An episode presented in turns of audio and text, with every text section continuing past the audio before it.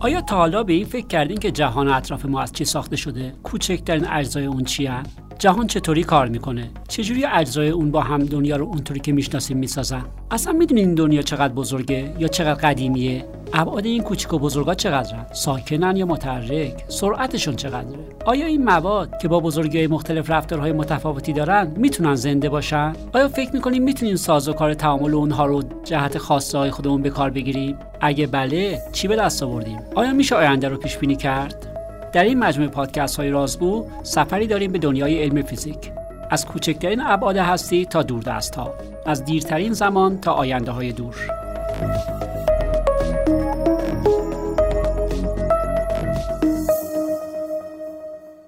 سلام. توی گفتگوی امروزمون میزبان آقای دکتر شانت باغرام از دانشگاه صنعتی شریف و آقای دکتر نیما خسروی از دانشگاه شهید بهشتی هستیم و می‌خوایم در مورد کیهان شناسی و پیامدهای اون صحبت بکنیم با هم دیگه. خب یکی از ویژگی های نوع بشر اون صفت کنجکاوی بشر هستش. همیشه می‌خوایم درون تاریکی ها رو در واقع بکاویم جاهایی رو که در واقع نمی‌بینیم و در دسترسمون نیستش رو بیشتر در واقع ازش بدونیم. سوای اینکه این برآورده شدن حس خوب و یافتن این کنجکاوی هامون برامون مهم هستش یه نیم نگاهی هم به این داریم که این شناخت ها ممکنه که در آینده بتونه زندگی ما رو در واقع بهتر بکنه. یکی از این رازها و ناشناخته ها سوالاتی هستش که در زمانها و مکانهایی رخ میده که خیلی در دسترس ما نیستن. در دسترس ما نیستن یعنی اینکه خارج از محوطه زمینی ما هستن. یکی ممکنه خارج از محوطه زمینیمون رو فقط ماه و خورشید در واقع نگاه بکنه یکی دیگه ممکنه یه ذره عمیق‌تر نگاه بکنه منظومه شمسی یا راه شیری و ستارگان رو ببینه و امروزه می‌دونیم که چیزهای خیلی خیلی دورتر و گسترده تر هم در واقع داریم. کهکشان ها دسته هایی از کهکشان ها که در واقع در خوشه هایی در واقع جای می‌گیرن نمی‌دونم چند میلیارد تا از اینها داریم. ولی همه اینها رو من اسمش می‌ذارم کیهان. و دانشی که اینها رو قرار بررسی بکنه بهش میگم کیهان شناسی. حالا آقای دکتر باغرام شما بفرمایید از دیدگاه یک متخصص کیهان شناسی یعنی چی؟ خیلی سوال جالبی رو پرسیدین آقای دکتر مشفق و دارم فکر می‌کنم که داستان رو از کجا میشه شروع کرد. پیشنهاد من اینه که اگر می‌خواین وارد فضای کیهان شناسی بشیم باید از شهرهای بزرگ ایران خارج بشیم و وارد فضایی بشیم که توی بیابانهایی که توی ایران هستن و خیلی هم هستن و رصدخانه‌های متفاوتی وجود داره. و وقتی که به آسمان نگاه می‌کنید شبیه انسانهایی میشین که دو هزار سال پیش سه هزار سال پیش این سوالها رو از خودشون میپرسیدن. که این نقاط نورانی در آسمان از کجا اومده تعدادشون چقدره و نقش ما چه چیزی هست در این دنیای بزرگ و از کجا اومدیم. شاید همه این سوالاتی که دو هزار سال پیش میپرسیدن تعریف علم کیهان شناسیه یعنی کل عالمی که می‌شناسیم از کجا اومده تحولش به چه ترتیبیه و کجا داریم پیش میریم. آقای خسروی شما چه تعریف نوینی از کیهان شناسی دارید برای ما؟ برای من کیهان شناسی راست همین تعریف تقریبا همینی که شما گفتید هر دو گفتیده. به این معنی که اون چیزی که در دسترسمون نیست رو بتونیم یه نقشه ازش بسازیم. اینکه این توی آسمان این اجرام حالا بعدا میشه در مورد همین با جزئیات صحبت کرد. این اجرام کجا هستند از کجا اومدن و به کجا خواهند رفت. و فکر کنم شغل ما تو کیهان شناسی توضیح این هست و مشاهده این که این اجرام کجا قرار می‌گیرن مقیاس هایی که ما باش سر و کار داریم در این کیهانی که ازش اسم می‌برید اینا در چه مرتبه بزرگی هستن؟ فکر می‌کنم باز برگردیم به این مثالی که در یک شب تاریک داریم در بیابان بیابان های ایران داریم پیاده روی می‌کنیم و به آسمان داریم نگاه می‌کنیم. و شاید کیهان شناسی مدرن از همین سوال شروع میشه که این ستاره که داریم می‌بینیم کجا قرار دارن و آیا این همه ستاره های عالم هستن یا نه؟ اتفاق خیلی مهم در صد سال گذشته اینه که فهمیدیم این ستاره ها فقط در کهکشان راه شیری هستند که با چشم غیر مسلح قابل دیدنن. و جالب اینه که بدونید که این عدد از مرتبه 100 میلیارد ستاره است در مجموعه دارن زندگی می‌کنن که اسمشو گذاشتیم کهکشان راه شیری. و اینکه کیهان فقط کهکشان راه شیری نیست داستانیه که دقیقا 100 سال پیش فهمیدیم. 1920 آکادمی علوم آمریکا یک مجادله ای رو برگزار کرده بین دو منجم اون زمان کرتس و شپلی. و سوال این بوده که آیا همه دنیای ما همین مجموعه کهکشان راه شیری هست یا خیر؟ در نتیجه این سوال ابعادی رو که پرسیدین با این جمله تموم بکنم که فعلا 100 میلیارد ستاره در کهکشان راه شیری و این همه دنیا نیست. خب آیا که باران حالا که فهمیدن که فقط راه شیری نیست چند تا از این کهکشان ها می‌دونیم الان هست؟ عدد تقریبیش از همون مرتبه ستاره های داخل کهکشانه. یعنی 100 میلیارد کهکشان هم در این کیهان وجود داره. آیا خسروی ما چطور اطلاعات رو از این کهکشان ها و ستاره ها می‌گیریم و چه ورودی هایی از اونها ما داریم برای شناختشون؟ داستان اینه که مهمترین چیزی که ما از آسمون می‌بینیم نوره. یعنی ما دسترسی مستقیم که نداریم. مثل لمس که نمی‌تونیم بکنیم. فقط نور رو می‌بینیم. هر چیزی که توی نور بتونیم از توش در بیاریم از یه سیگنال نوری این به ما کمک می‌کنه. نمی‌دونم فرکانسش نمی‌دونم اگه یه طیفیه که مثلا توی طیف فرکانسی یه جاهایش خالیه و ما اون فرکانس ها رو نمی‌بینیم یا برعکس بیشتر می‌بینیم توی طیف فرکانسی همه اینا می‌تونن کمک کنن. دلیل اینکه این مهمه اینه که ما یه فرض دیگه می‌کنیم در مورد کیهان و اونم اینه که فرض می‌کنیم در اقصی نقاط کیهان دورترین جاها از نظر زمانی و مکانی به ما فیزیکی که حاکمه عوض نشده با فیزیکی روی زمین هست. به این معنی که فیزیک ذرات بنیادی که ما توی زمین بهش رسیدیم برقراره فیزیک هسته‌ای برقراره و این خیلی به ما کمک می‌کنه که بتونیم حدس بزنیم در آسمان چه اتفاقی داره میفته یه نکته دیگه هم بگم اونم این که علاوه بر نور یک سری اطلاعات دیگه هم از آسمان به ما می‌رسه. مثلا یکی از مهمتریناش که این اواخرم خیلی در اخبار هست امواج گرانشیه. اینها هم به ما یه به یه نحو دیگه اطلاعات میدن از آسمون که می‌تونه در کنار اون نور به ما کمک کنه که آسمون رو بهتر بشناسیم. در مورد اون نور که گفتیم منظورتون فقط نور مرئی نیست؟ اصلا اصلا. منظورم طیف نوره در حقیقت. خب از اونجا که فرض کردیم که همان فیزیکی که روی زمین برقرار هستش در آسمان ها برقرار هستش پس به نظر می‌رسه که با همون نظریه ها و فیزیکی که بلد بودیم از زمان نیوتون میشناختیم گرانش رو میشناختیم و می‌تونستیم حرکات منظوممون رو با دقت خوبی بگیم و حتی در صده گذشته مکانیک نسبیتی وارد شد گرانش انیشتینی وارد شد و می‌تونستیم با دقت بسیار بسیار خوبی بسیاری از پدیده ها رو بدونیم. آیا این کافی نبود؟ یا چیز جدیدی در واقع هست که ما رو به فکر واداره و سوال جدیدی برای ما پیش بیاره؟ همونطوری که نیما گفتن یه اتفاق خیلی مهم در تاریخ علم و نجوم اینه که فیزیکی که بر روی زمین داره کار می‌کنه بر روی آسمان ها هم استفاده بکنید. و خیلی جالبه اصلا لازم نیست که وارد حتی داستان نسبیت بشین. برگردیم به دهه سی میلادی و یک منجم سوئیسی به اسم زویکی و این سوال رو می‌پرسه. میگه که من فهمیدم که این کهکشان ها در یک خانواده ای دارن زندگی می‌کنن یک خوشه کهکشانی که اسمشو گذاشتن خوشه کهکشانی گیسو و میاد نور این کهکشان ها رو اندازه گیری می‌کنه و تخمین می‌زنه که چقدر جرم وجود داره در این خوشه کهکشانی. از طرف دیگه همینطور که گفتن اطلاعاتی که از کیهان داریم می‌گیریم با استفاده از نوری که از ستاره های داخل کهکشان هست. در نتیجه شما می‌تونید تیف سنجی بکنید و با استفاده از اثر دوپلر که در زندگی معمولی خیلی این رو استفاده می‌کنیم. یک آمبولانسی که به سمت شما داره میاد صداش ریز میشه از وقتی داره از شما دور میشه صداش بم میشه و میشه سرعت نزدیک شدن و دور شدن رو به دست آورد. همین کار رو زویکی با نور کهکشان ها انجام داد. در نتیجه سرعت اون کهکشان های داخل اون مجمع رو اندازه گیری کرد. سوالی که پیش اومد این بود که میزان جرمی که لازمه که این کهکشان ها این سرعت رو در اون مجموعه مقید داشته باشن کفایت نمی کرد. این یکی از اولین شگفتانه های علم کیهان شناسیه یعنی فیزیکی رو که در روی زمین داره کار می‌کنه برای خوشه کهکشانی می نویسین محاسبه می‌کنین و می بینید که به نظر می‌رسه که یک ماده گم شده وجود داره و این میسینگ ماتر یا ماده گم شده واژه‌ایه که برای اولین بار در دهه سی میلادی قرن پیش مطرح میشه. پس ما با یک نقطه ناروشنی در دانسته ها مواجه شدیم و شما اسمش گذاشتید ماده تاریک. برای اینکه یک پدیده رو توصیف بکنید. آیا این ماده همه جا هست؟ یا اینکه فقط در واقع ما اینو ابداع کردیم که اون پدیده رو توجیح بکنیم؟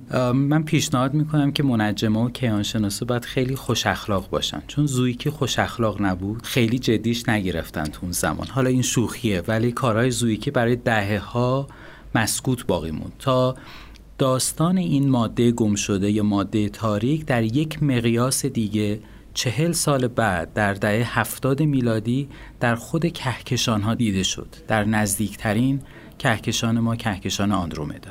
داستان جالبیه. در یکی از رصدخانه های مهم در پالومار در آمریکا یک گروه محققانی داشتن بر روی کهکشان آندرومدا و کهکشان های نزدیک کار می‌کردن. و سرعت چرخش ستاره ها رو در موقعیت های متفاوت اندازه گیری می‌کردن.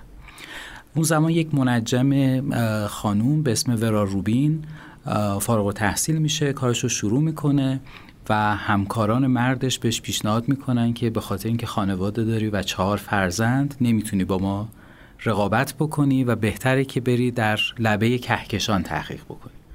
و ایشون میره در لبه کهکشان تحقیق می‌کنه و چیز خیلی جالبی کشف می‌کنه. سرعت ستاره ها و گاز هیدروژنی که در لبه کهکشان وجود داره بیشتر از اون چیزی هست که تئوری نیوتونی داره پیش بینی می‌کنه. و نتیجه اینکه به نظر می‌رسه باز سر و کله اون ماده گم شده ماده تاریک میسینگ ماس در یک مقیاس دیگه ای در مقیاس کهکشانی هم وجود داره. ورا روبین بعدا یکی از موفق ترین و معروف ترین منجمان دههای اخیر شد و فکر می‌کنم که هر چهار فرزندش هم همشون یا پزشک شدن یا دکتر شدن.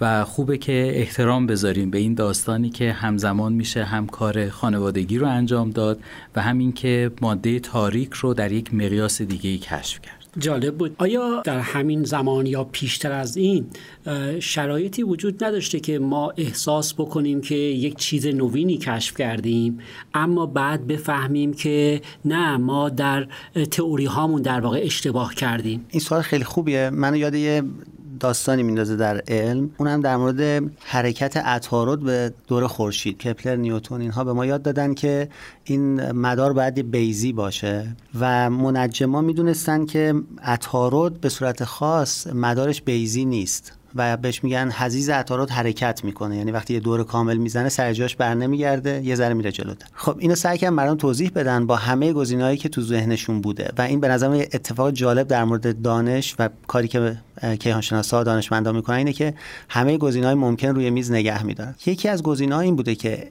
احتمالا یک جرم دیگه ای وجود داره و این جرم دیگه ما نمیبینیمش و داره عطارد رو به سمت خودش می‌کشه. برای همین این حزیز عطارد یه بیزی کامل نیست. اتفاقا یه اتفاقی میفته اینه که مردم اینو مشاهده کردن. یه گزارش شده که این سیاره به اسم ولکان وجود داره. بعدها فهمیدیم که نه اون وجود نداره و بعد فهمیدیم که مسئله جای دیگه بوده. مکانیک نیوتونی مکانیکی نیست که تو اون فاصله کم از جرم بزرگی مثل خورشید بتونه گرانش رو خوب توضیح بده. و نسبیت هم اینشتین که حالا ملاحظات تئوری داشت خود اینشتین.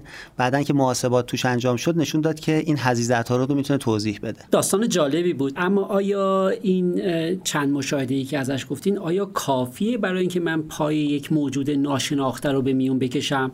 یا شواهد دیگری هم در کیهان ما می‌بینیم که هیچ راه حلی فعلا براشون نداریم جز به میون آوردن این ماده تاریکی که ازش اسم می‌برید؟ بسیار عالی. سوال خیلی درخشانیه. به نظر می‌رسه که این کهکشان هایی که در گروه های کهکشانی و بعد خوشه های کهکشانی زندگی می‌کنن یک شبکه ای رو در کیهان تشکیل دادن به اسم تار کیهان. یعنی اگر یک شبیه سازی کامپیوتری از کیهان رام بکنید و 13 و 8 میلیارد سال اجازه بدین که این شبیه سازی کارش رو انجام بده یک ساختایی رو مشاهده خواهید کرد که بسیار نزدیک است به اون چیزی که در مشاهده می‌بینید. برای اینکه این ساختارها شکل بگیرن متحول بشن و گرانش کارش رو انجام بده احتیاج به یک ماده گمشده دیگه ای دارین در مقیاس بزرگتر. یعنی منظورتون اینه که اگر ماده همینی باشه که ما الان داریم می‌بینیم و 13 و 8 میلیارد سال ازش گذشته باشه با توجه به این ماده ما نمی‌تونیم این ساختارها رو داشته باشیم؟ دقیقا دقیقا. یعنی زمان کافی نبوده و به نظر می‌رسه که شما به یک معلفه دیگه ای احتیاج دارین و جنبندی بکنم جالبه. اگر از دهه سی شروع بکنیم کار زویکی دهه هفتاد کار ورا روبین و اتفاقاتی که در دو سه دهه گذشته افتاده هم در مشاهده و هم در شبیه سازی ها به نظر می‌رسه که در مقیاس کهکشان در مقیاس خوشه کهکشانی و در مقیاس کیهانی این ماده تاریک یا گم شده داره خودش رو نشون مشاهدات دیگری هم سراغ دارید آقای دکتر خسروی؟ بله و اگه اجازه بدین یه داستان دیگه تعریف کنم برگردیم به همین که مربوطه. وقتی اینشتین نسبیت عام رو نوشت یه پیش بینی داشت. اونم پیش بینیش این بود که نور جرم رو می‌بینه. به این معنی که اگه شما یه جرم داشته باشید نور از کنارش رد بشه خم میشه. دقیقا اتفاقی که تو عدسی های اپتیکی میفته در مورد گرانش هم هست. بهش میگن عدسی های گرانشی یا همگرایی گرانشی. حالا یه داستان جالبم داره چون ادینگتون که منجم بریتانیایی بوده این پدیده رو گزارش کرد توی یه دونه خورشید گرفتگی که توی آفریقای جنوبی بود. چون جرمی که اومده بود جلوی خورشید خورشید رو تاریک کرده بود و ستاره‌ای که پشتش بود جاش عوض شده بود. چون ما فکر می‌کردیم نورش خم شده جاش عوض شده. و دقیقا با مشاهدات با پیشبینی مدل اینشتین کاملا سازگار حالا خیلی تصویر جالبیه دیگه نه؟ شما خورشید جلوش گرفته شده انگار تاریکه و پشتش یه جسمی که داشتین یه ستاره جاش جابجا شده. اگر ماده تاریک یه جرمی داشته باشه که ما فکر می‌کنیم داره دقیقا باید همین اتفاق براش رخ بده و اتفاقا این مشاهده وجود داره در موردش. یعنی ما از یه جاهایی از آسمون احساس می‌کنیم که اون اجرام نورانی حرکت کردن جاشون جابجا جا شده و حدسمون اینه که سر راهشون باید یه جرمی وجود داشته باشه. اینها رو به عنوان مشاهداتی که تایید می‌کنن وجود ماده تاریک فعلا قبول داریم.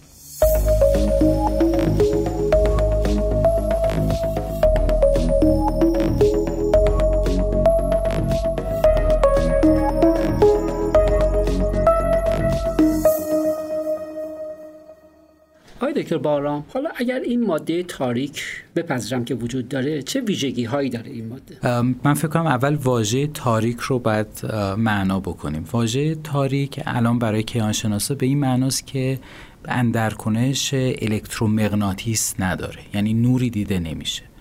ولی ویژگی های گرانشی داره یعنی مثل هر ماده معمولی گرانش براش کار می‌کنه. پس به نظر می‌رسه که اندرکنش الکترومغناطیس ضعیفه و گرانشش رفتار معمولی داره این رفتار معمولی گرانش مهمه به خاطر اینکه در آینده احتمالا نیما در مورد این صحبت خواهد کرد که معلفه ای از کیهان رو می‌شناسیم که رفتار گرانشیش مثل ماده معمولی نیست با توجه به این ماده تاریک آیا همه مشکلاتمون در مشاهدات پاسخ داده میشه؟ طبیعتا خیر به خاطر اینکه شما در جامعه کیهانشناسی فیزیکدان هایی دارین که میگن که این ذره یا این ماده گم شده رو باید پیدا بکنید.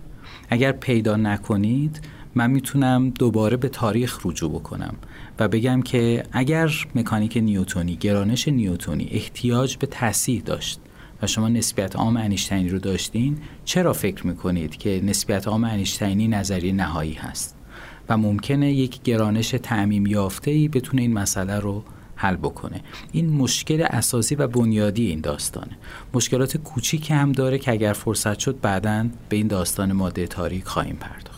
آقای خسروی عزیز با توجه به نکته ای که آقای دکتر باغرام گفتن که فقط گرانش هستش که در ماده تاریک اثر داره. آیا چنین ایده به ذهن مردم نرسید که به جای اینکه پای این ماده ناشناخته به عنوان ماده تاریک رو به میون بیارن به عنوان جایگزین بیان میگن گرانش ما شاید ما خوب نفهمیدیمش و در جاهای مختلف گرانش نوع دیگری عمل می‌کنه؟ بله دقیقا. شبیه همون حرفی که یه ذره قبلتر زدم ما همه گزینه‌های ممکن رو روی میز نگه میداریم علل اصول. در مورد ماده تاریک هم اگه به مشاهدات نگاه کنیم همینجوری که شما گفتید. ما خودش رو که ندیدیم. چیزی که اتفاق افتاده و حدس می‌زنیم باید وجود داشته باشه به خاطر اثراتیه که وجود داره. همه اثرات هم همونجوری که شما شانت گفتید گرانشی هستن. بر همین مردم فکر کردن مردم مختلفی فکر کردن. داخل ایران داریم فیزیکدانایی که به این مسئله فکر کردن خارج از ایران داریم که به این فکر کردن و مدل هایی دارن که نیروی گرانش در مقیاس های مختلف می‌تونه متفاوت رفتار کنه. یعنی اون چیزی که ما روی زمین امتحان کردیم یا حتی یه ذره بیشتر فاصله بین خورشید و زمین امتحان کردیم در فواصل بزرگتر شاید این عوض بشه. اسم عامشون هست گرانش های تعمیم یافته. برای ماده تاریک. این برای ماده تاریکش رو تاکید می‌کنم چون بعدا بهش احتیاج خواهیم داشت. فعلا فرضم رو برای می‌ذارم که ماده تاریکی وجود داره. چه تلاشی برای آشکار کردن مستقیم یا غیر مستقیم اون انجام دادیم؟ یا آیا ما آزمایشی رو تونستیم پیشنهاد کنیم که با وجود ماده تاریک اون رو راستی آزمایی بکنیم؟ جالب این سوال. من فکر می‌کنم که چند دهه گذشته تعداد قابل توجهی از کیهانشناسا و فیزیکدانها و جالب این که بدونید فیزیکدانهای ذرات در این مورد فکر کردن. چون یکی از گزینه ها می‌تونه این باشه که شما یک ذره ناشناخته فراتر از مدل استاندارد ذرات دارین. و به نظر می‌رسه که این می‌تونه گزینه مطلوبی باشه. چرا؟ چون در فیزیک ذرات هم نشانه هایی وجود داره که این مدل کامل نیست. مثل جرمدار بودن نوترینوها و غیره. در نتیجه آزمایش های متعددی طراحی شده که پیگیر پیدا کردن ذراتی هستند که اندرکنش بسیار ضعیفی دارند. و می‌تونن انرژی پسنی داشته باشن با هسته های سنگین مثلا زنون در زیر زمین و این آزمایش ها با هزینه های بسیار بالا طراحی شده و در این دو دهه اخیر منتظر کشف کردن ماده تاریکن. به این روش روش مستقیم گفته میشه. حتی در آزمایشگاه مثل سرن هم دنبال پیدا کردن ذرات جدیدی هستند در شتاب دهنده بزرگ هادرونی در ژنو. و که بتونه ویژگی ماده تاریک رو داشته باشه. گاه گاهی هم اخباری شنیده میشه که ممکنه یه سیگنال هایی از این ماده تاریک هست ولی تاکنون به یقین نرسیدیم و هنوز ماده تاریک خودش رو نشون نداده. اگه اشکال نداره منم یه چیز کوچیکی اضافه کنم. این نوترینوها که اتفاقا شانت هم گفت که بحث جرمدار بودنشون هست و ما می‌دونیم جرمدار هستن و یک مسئله در ذرات بنیادی اینها اتفاقا نامزدهای ماده تاریک بودن. به این معنی که ذراتی هستن که جرم دارن مثل ماده تاریک و اتفاقا برمکنششون با بقیه ذرات مدل استاندارد خیلی ضعیفه. الان خیلی فکر نمی کنیم که نوترینوهای جرمدار ماده تاریک باشن. دلیلش اینه که اگه شما معمولا دوست داریم. اگه شما یک پیشنهادی دارید برای توضیح یک پدیده مثل مثلا ماده تاریک توی همه مقیاس هایی که فکر می‌کنیم ماده تاریک وجود داره خوب کار کنه. نوترین ها نمی‌تونن این کارو بکنن. در تشکیل ساختارها مثلا یک ضعف هایی دارن. این جمله که گفتن در مورد همه توضیح دهنده های ماده تاریک درسته. حتی اونایی که گفتم در مورد گرانش های تعمیم یافته اونها هم باید بتونن تو همه مقیاس ها به جای ماده تاریک خوب کار کنن. من یه جاهایی هم در واقع شنیدیم در مورد ماده های سیاه دیگر سیاه چاله ها اونها هم شاید به دلیل ناشناخته بودنشون اسم سیاهی رو در واقع روشون گذاشتیم. آیا سیاه چاله ها نمی‌تونن کاندیداهایی برای ماده تاریک باشن؟ این داستان باز از نظر تاریخی پیشینه ای داره.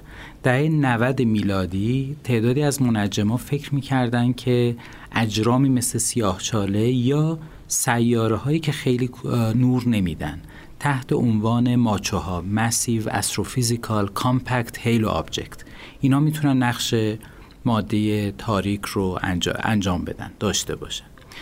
اگر خاطرتون باشه در صحبت‌های نیما صحبتی از همگرایی گرانشی بود. این همگرایی گرانشی میاریه که نشون میده که چقدر این اجرام تاریک وجود دارن. با همین میار دو دهه تیم‌های متفاوت رصدی کهکشان خودمون و آندرومدا رو نگاه کردن و متوجه شدن که این ماچه ها نمی‌تونن ماده تاریک باشن. اجرام کامپکت اخترفیزیکی اما این داستان ماچوها یک روی دیگری هم داشت. در صحبتاتون بود آی دکتر مشفق در مورد سیاه چاله ها صحبت کردین. اگر شنوندگان خاطرشون باشه یه صحبتی از امواج گرانشی هم نیما برای ما انجام داد. من فکر کنم این دوتا مورد رو ایشون می‌تونن به هم وصل بکنن و یکی از نامزدهای جالب ماده تاریک رو که امروز داریم صحبت می‌کنیم در موردش برای ما توضیح بدن. آیت خسروی. آره این نکتهش احتمالا می‌تونیم اینجوری بهش فکر کنیم که کیهان ما از یه جایی شروع شده دیگه. یک شرط اولیه‌ای توش بوده و این ساختارها از یه شرط اولیه‌ای درست شدن و به سمت ما اومدن.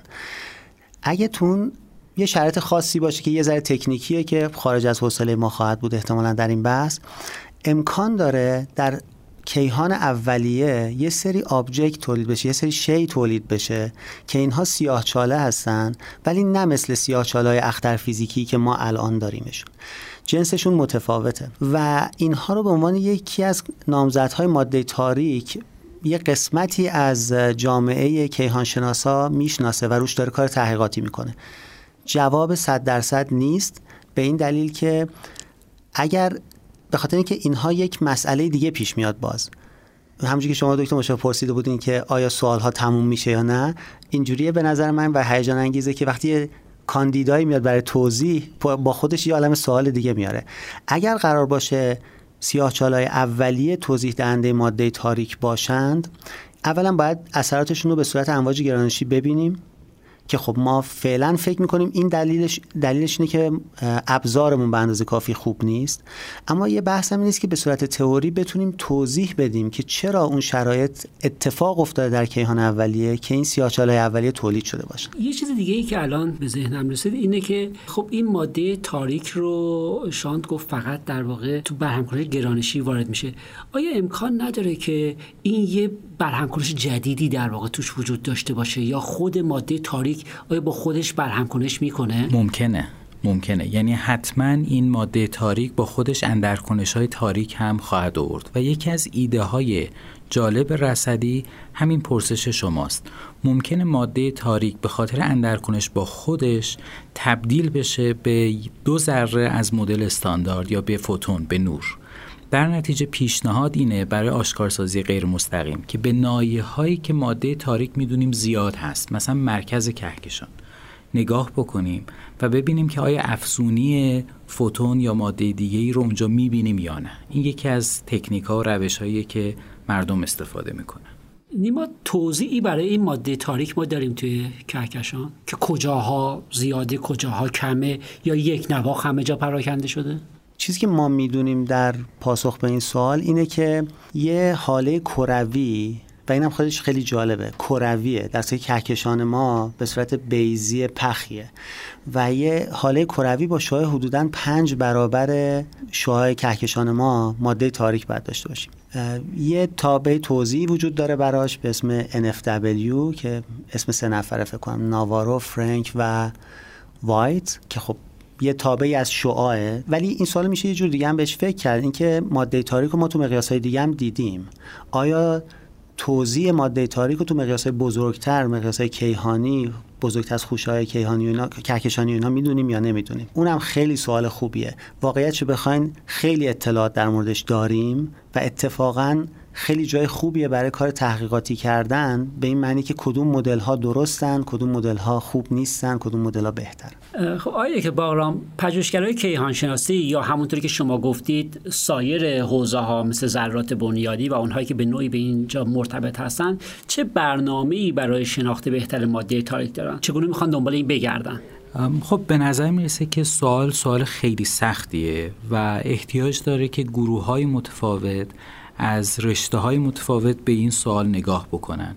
به نظر می‌رسه که همه روش ها رو می‌خوایم استفاده بکنیم. یعنی کیهانشناس های نظری باید مدل های نظری جدیدی رو آماده بکنن که پیش بینی داره. کسانی که کار رصدی انجام میدن به طریق غیر مستقیم.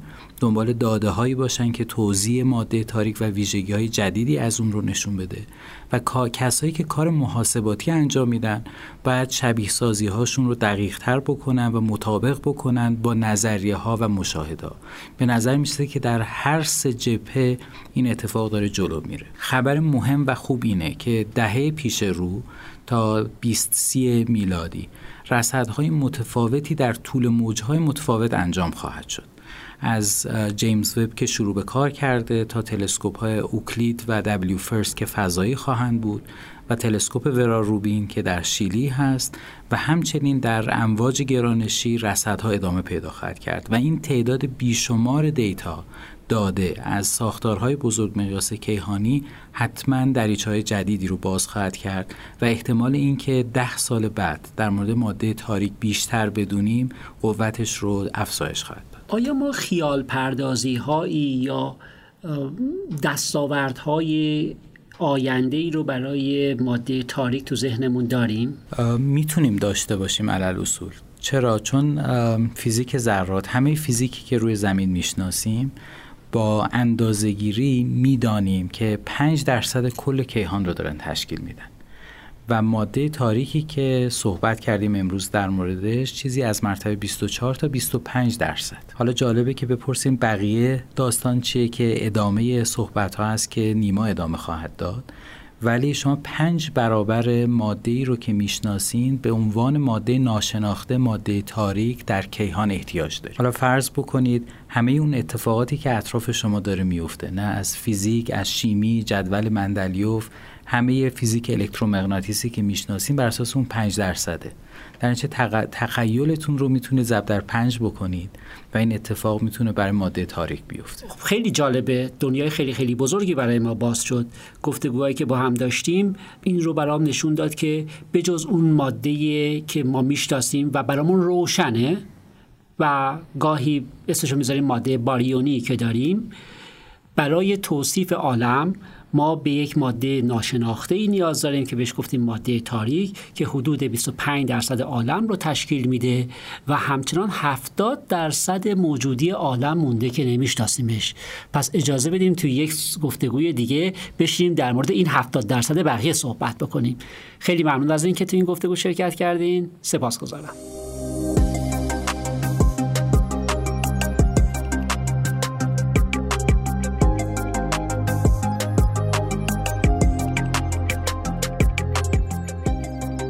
از اینکه شنونده اپیزود پنجم رازگو بودید از شما متشکریم ما رو می‌تونید در بسترهای Castbox، Google Podcast، Apple Podcast و اینستاگرام بشنوید و دنبال کنید. من حمیدرضا مشفق، استاد فیزیک دانشگاه تهران هستم و روزهای خوب و سرشار از سلامتی رو براتون آرزو می‌کنم. هفته بعد منتظر ما باشید. خدا نگهدار.